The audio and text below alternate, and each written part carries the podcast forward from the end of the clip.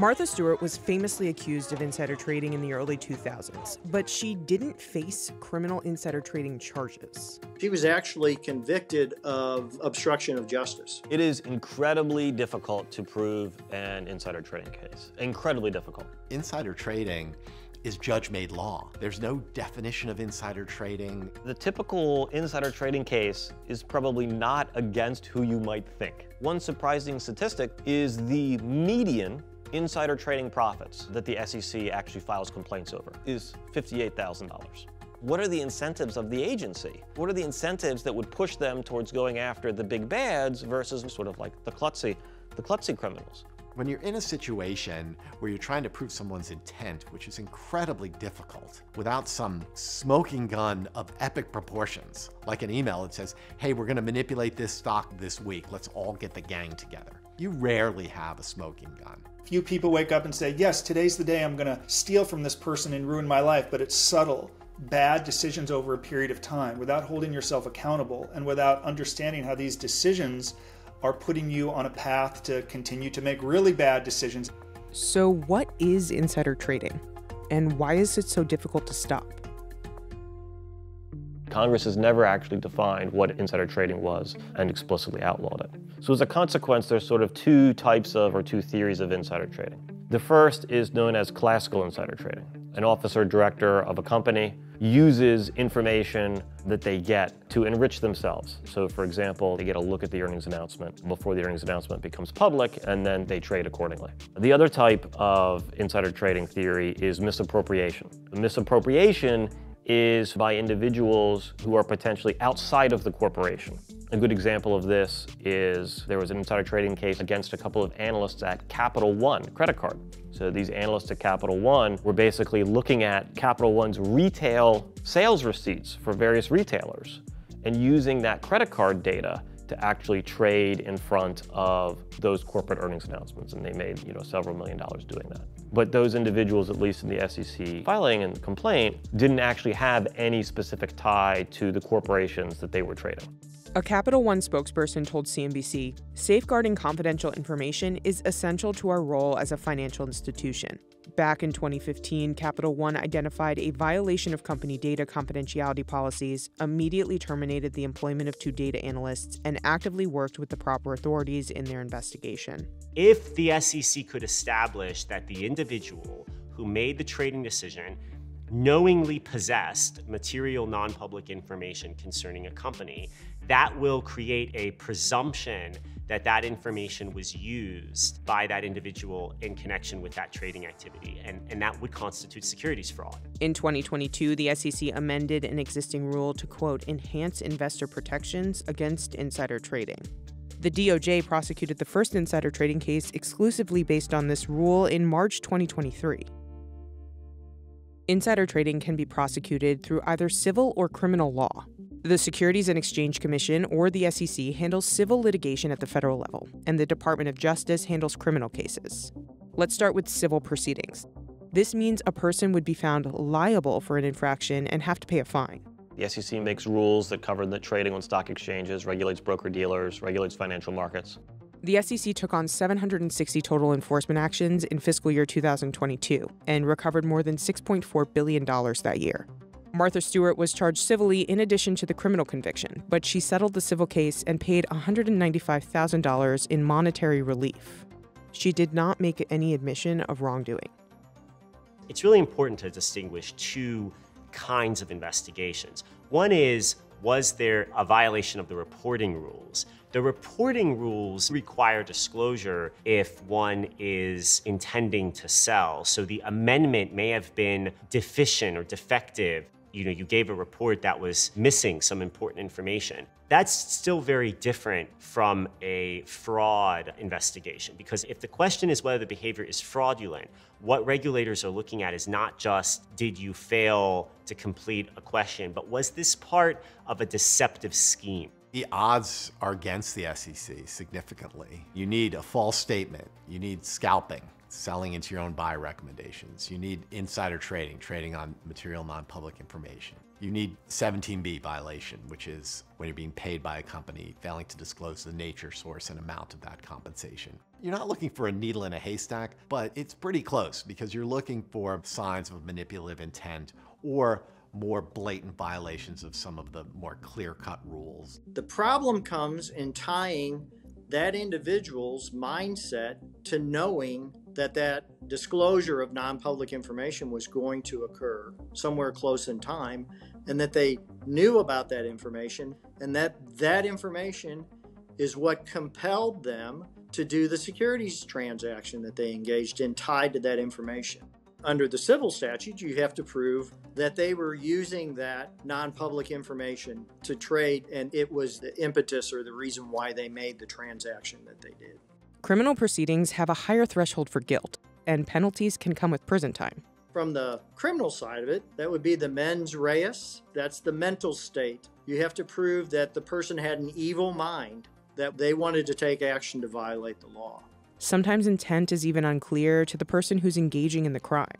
One of the biggest reasons people go to trial or do not agree with their plea agreement with the United States government is because they'll say, I did not have bad intentions. I didn't mean to do this. I was swept into this.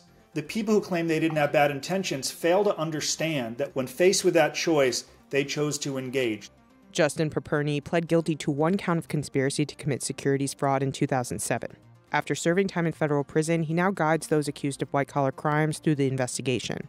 In 2005, I learned that I was the subject of a government investigation. I didn't know anyone that had been through the system, so I responded uh, poorly. Very few people wake up and say, Yes, today's the day I'm going to commit a white collar crime. It's when they face that dilemma or decision that they might feel that pressure, rationalize that decision, and then seize an opportunity. I had a client who was running a hedge fund. We learned that he was raising money and losing money, raising money and losing money. Our experience told us if he's losing money, how in the hell is he continuing to raise money?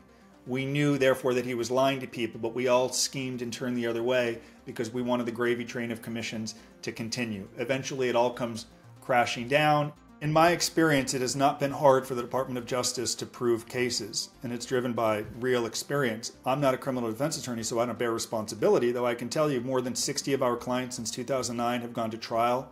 None of them have won. So I would argue the DOJ is not going to bring a case unless they know they can win. And of course, even when it's dubious or they're unsure and they bring a case, as we know, the lion's share of defendants plead guilty. When it's your name versus the United States of America, it's incredibly difficult to prevail before I started doing research on it, I guess as more of a layperson on the street, I would think, well, okay, they're to go after sort of the big fish, you know, the big bads. They're to go after the Emperor Palpatines, the scheming puppet master behind the scenes.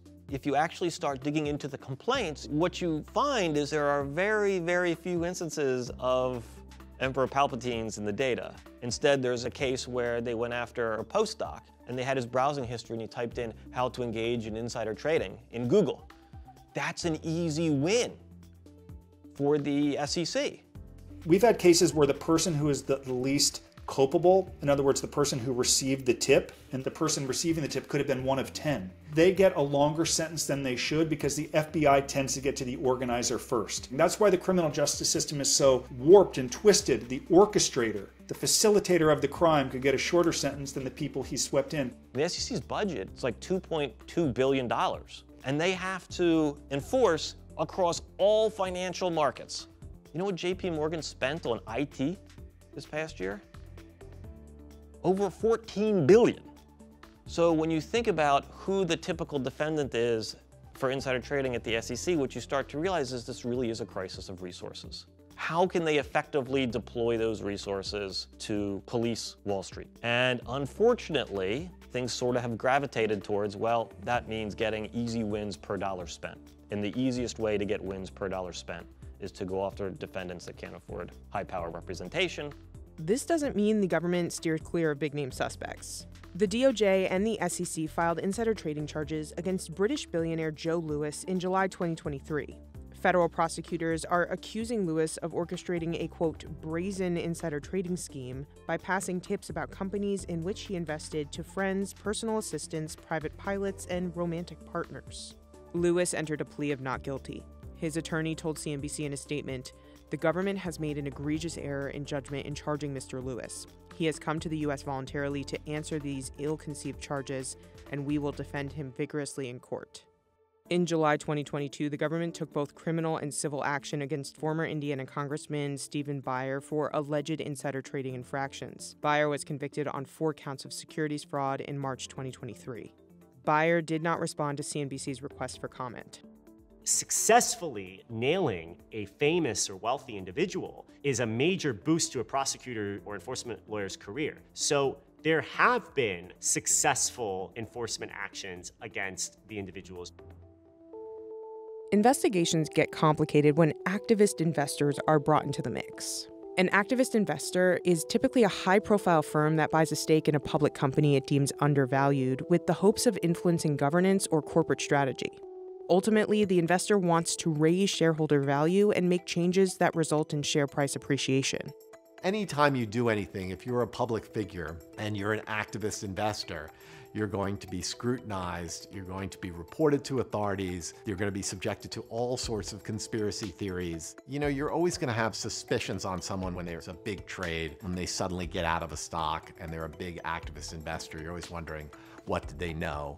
Activist investors may be more involved with the board of directors of the company, which could raise questions about whether that investor could have access to non public information activist investors may also have influence over the public, which can lead to potential for a different type of market abuse known as a pump and dump scheme.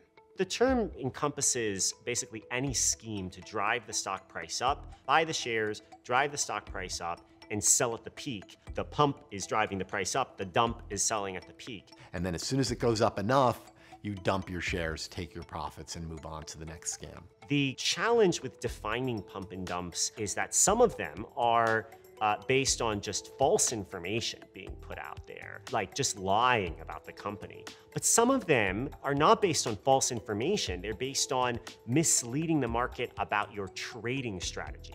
Social media has made prosecuting certain types of market manipulation more complicated. Social media has made coordinated retail investing extremely easy and very low cost. In general, the idea that an activist campaign would be coupled with a meme stock campaign or meme stock interest, it is concerning. The way they do that is by selling their shares at a higher price than they bought them. The incentive of the meme stock crowd is to drive the price up similarly. So, what this creates is the potential for something like a pump and dump situation where the price gets driven up not because the activist is actually changing the fundamental value of the company, but because meme stock investors are excited.